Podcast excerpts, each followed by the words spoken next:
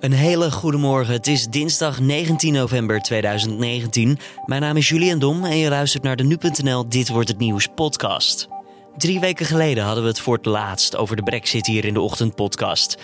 De Brexit werd uitgesteld en verkiezingen werden aangekondigd. Vandaag zullen premier Boris Johnson van de Conservatieven en Jeremy Corbyn van Labour het tegen elkaar opnemen in het eerste televisiedebat voor de verkiezingen. Grappig genoeg uh, zien veel mensen dit tv-debat van vanavond daarom ook wel als iets waar Johnson meer te verliezen heeft dan Corbyn. Waarom dat is, dat hoor je straks van Tim de Wit. Hij is correspondent in het Verenigd Koninkrijk voor de NOS, Nieuwsuur en Trouw.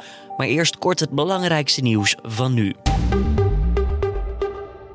Ruim 600 activisten die de afgelopen dagen de Polytechnic University in Hongkong hebben bezet, hebben zich overgegeven aan de politie.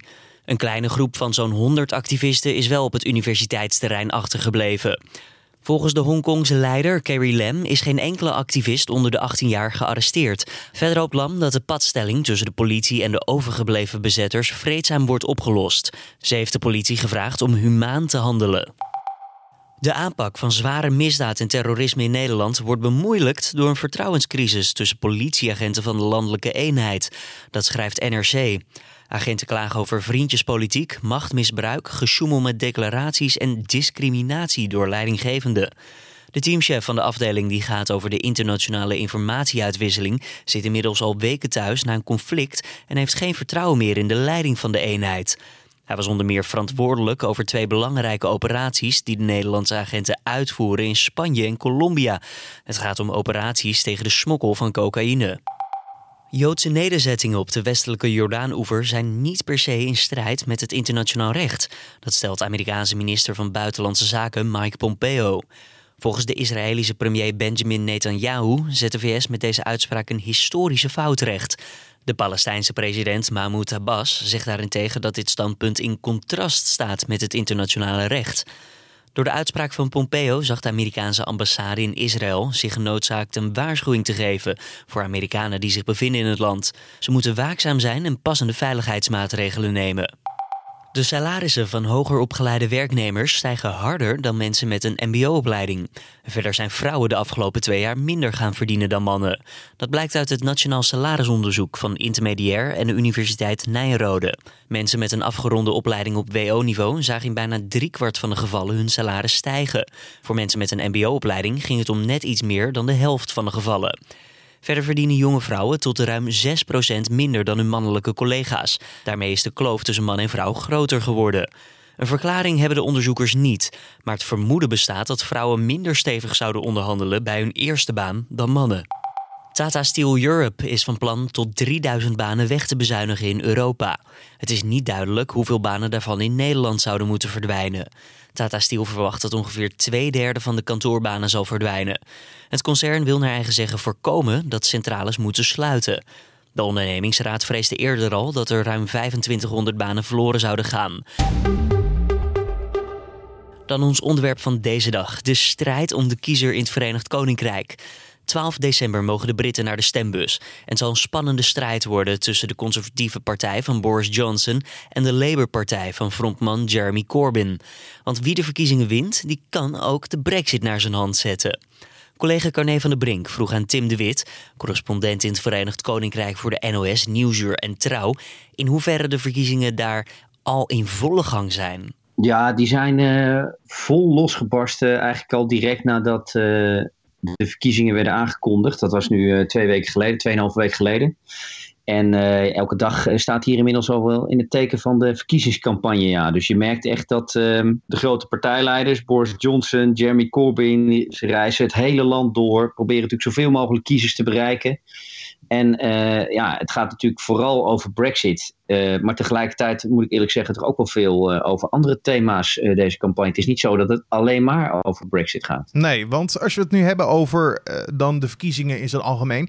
hoe, hoe staan de Britse burgers daar tegenover? Zijn ze klaar voor de verkiezingen of denken ze van joh, pff, heb ik allemaal geen zin in? Ja, het, het, is wel een beetje dubbel. Um, kijk, aan de ene kant, dit is namelijk al de zoveelste keer, dat is het gevoel wat veel Britten hebben, dat ze weer naar de stembus moeten. Dit, de, dit zijn de derde verkiezingen in uh, vier, iets meer dan vier jaar tijd. Dat is ongekend voor Britse begrippen, dat ze in zo'n korte tijd zo vaak verkiezingen hebben. Normaal heb je dat hier gewoon eens in de vijf jaar. Maar vanwege alle politieke chaos die we natuurlijk hebben gezien, zijn er elke keer weer verkiezingen nodig. Nu dus ook weer. Er is ook nog dat Brexit-referendum wat er tussendoor is gekomen. Wat natuurlijk ook weer een groot moment was waar de kiezers naar de stembus moesten. En dankzij Brexit natuurlijk is dit land al, uh, verkeert dit land al, al een soort ja, kleine drieënhalf jaar in een soort politieke verlamming. Dus in die zin uh, is er een soort moeheid onder Brit van jemig, moeten we weer. Maar aan de andere kant zullen heel veel uh, kiezers zich ook realiseren, dit is wel een moment waarin je wel uh, je stem moet laten horen als je ofwel voor Brexit bent ofwel tegen Brexit bent. Want deze verkiezingen worden wel gezien als het laatste moment waarop, stel dat je nu dus uh, echt heel erg anti-Brexit bent, is dit waarschijnlijk het laatste moment waarop je die stem nog echt kan gebruiken. Want als Johnson deze verkiezingen wint uh, en dus een meerderheid heeft straks in het lagerhuis, ja, dan zal die Brexit-deal hè, die hij uitonderhandeld heeft met de EU veel makkelijker door het parlement komen. Nou, dat is precies wat hij wil. En dan is Brexit eind januari wel een feit. Dan zijn de Britten definitief uit de EU. Dus in die zin staat gigantisch veel op het spel. Want stel de oppositie zou toch voor elkaar krijgen deze verkiezingen om een meerderheid te krijgen. Dat zal dan waarschijnlijk een coalitie moeten worden van Labour, misschien de Lib Dems al. Uh, vechten die elkaar trouwens deze campagne ook de tent uit. Dus of die echt kunnen samenwerken, moeten we nog zien. Mm-hmm. Of misschien uh, de Schotse nationalisten, die, die heb je ook nog. De SNP, ook die gaan het waarschijnlijk goed doen, deze verkiezingen. Als die een soort samenwerkingsverband weten te vinden na de verkiezingen en een meerderheid kunnen halen, dan zouden ze een nieuw referendum kunnen uitschrijven en Brexit alsnog terugdraaien. Als, uh, tenminste, dat is dan natuurlijk hun doel. Um, dus er staat in die zin heel veel op het spel, deze verkiezingen. Maar ja, kijk je nu naar de peilingen, uh, dat is natuurlijk toch altijd een interessante graadmeter. Ja. De conservatieven staan er ongelooflijk goed voor. Uh, dit weekend, de laatste peilingen, lieten een gat zien van, en dan heb je het echt over een gemiddelde van alle peilingen, van meer dan 10, 12 procent. dus de conservatieven staan zo uh, in de meeste peilingen boven de 40 procent.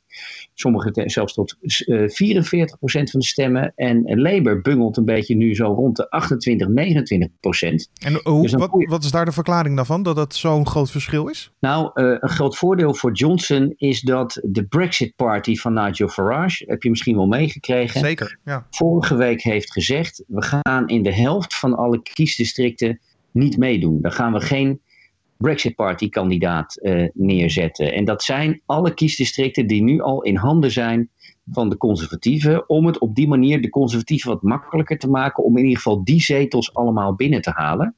Nou, dat heeft ervoor gezorgd dat de peilingen dus een verdere boost hebben gekregen. Want uh, in feite zegt Farage daarmee dus wel van als je op Johnson stemt weet je in ieder geval zeker dat Brexit uh, wordt geregeld. Uh, aan de andere kant doet Farage nog wel in alle andere kiesdistricten mee. Dat zijn heel veel Labour-kiesdistricten, waar mensen uh, bij het referendum ruim drie jaar geleden voor Brexit hebben gestemd. Dus daar maakt hij het Johnson nog wel degelijk moeilijk. Daar, dat zijn dus ook de spannendste kiesdistricten om in de gaten te houden. Maar het feit dus dat Farage niet meedoet in de helft van de kiesdistricten betekent dat Johnson flink is gestegen, nog verder gestegen is in de peilingen. De Brexit Party verder gedaald. En dus kun je een beetje deze verkiezing duiden momenteel uh, als um, dat de partijen die voor Brexit zijn, die hebben dus, ja, het is geen officiële alliantie of zo, maar die hebben dus wel een soort pact. Uh, waardoor, uh, ja, dat, dat komt de, de Brexit-stem ten goede.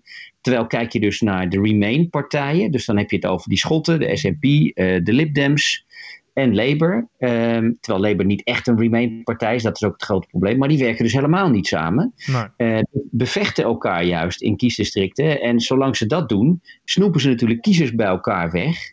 Um, en wordt het moeilijker om uiteindelijk een Remain-alliantie te vormen na de verkiezingen en dat, dat nieuwe referendum voor elkaar te krijgen. Ja, en vandaag is dan dat eerste tv-debat tussen Boris Johnson en uh, Jeremy Corbyn. In de media wordt er veel gesproken over: is dit het moment dat Jeremy Corbyn uh, zijn unique selling points laat zien aan de kiezer? Kan je begrijpen waarom er op die manier over Corbyn gesproken wordt? Jazeker, dit is voor Corbyn een ongelooflijk belangrijk moment, want hij moet toeslaan om dat gat in de peilingen te dichten. Uh, het probleem is alleen voor Corbyn dat hij ongelooflijk uh, ongeliefd is, moet ik zeggen. Dus, daar wordt natuurlijk ook allemaal onderzoek naar gedaan. En kijk je nu naar, naar dat soort peilingen, dan is Corbyn de minst populaire oppositieleider ooit. Ze zijn ooit begonnen dat te gaan peilen in de jaren zeventig.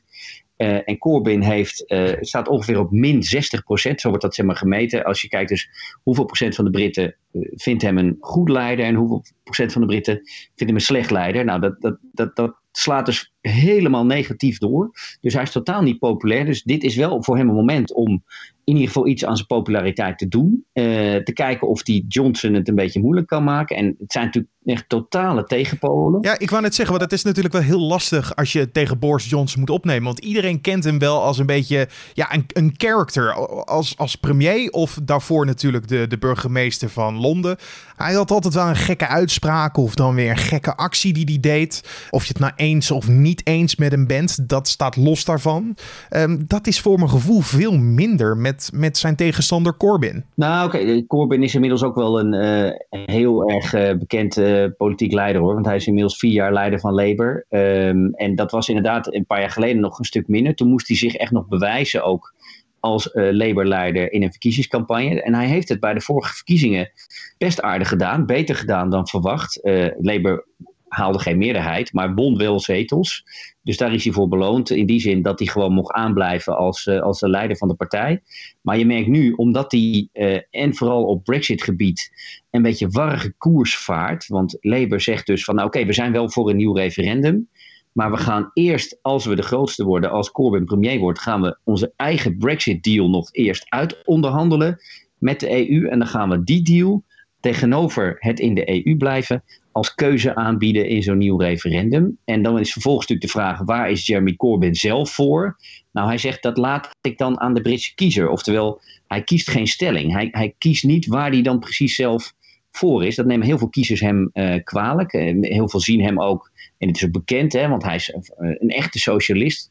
Altijd anti-EU geweest zijn hele carrière. Ook nooit overtuigd campagne gevoerd toen voor het referendum drie jaar geleden om de Britten in de EU te houden. Dat wordt hem allemaal nagedragen en hij is wel het gezicht van die partij. Mm-hmm. En daar zal natuurlijk, dat is precies waar Boris Johnson hem op gaat proberen te pakken vanavond.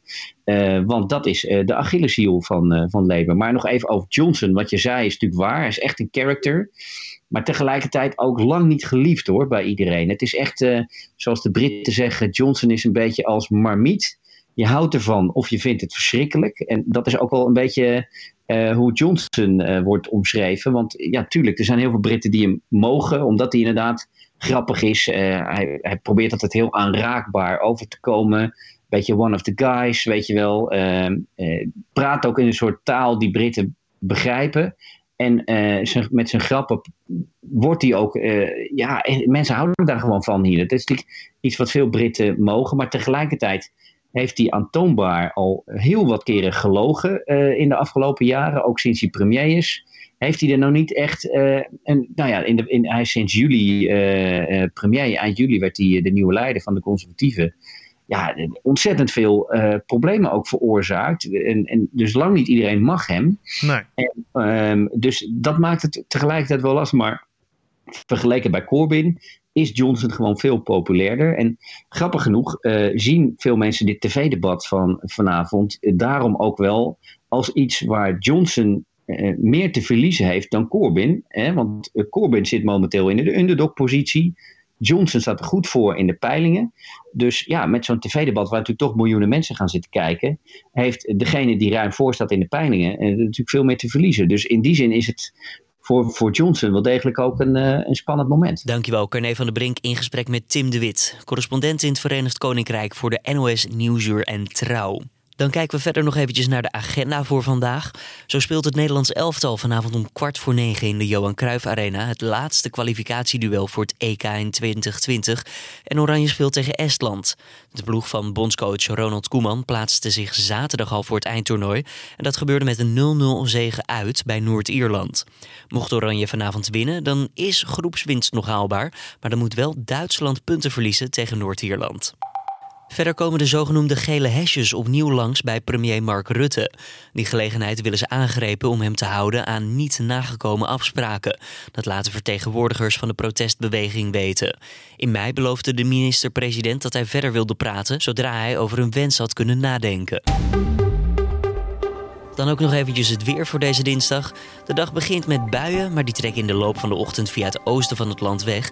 Verder is het wisselend bewolkt en het wordt vrijwel overal droog. Het wordt zo'n 6 tot 8 graden en er staat een matige zuidwestelijke wind. Ze is, van mij.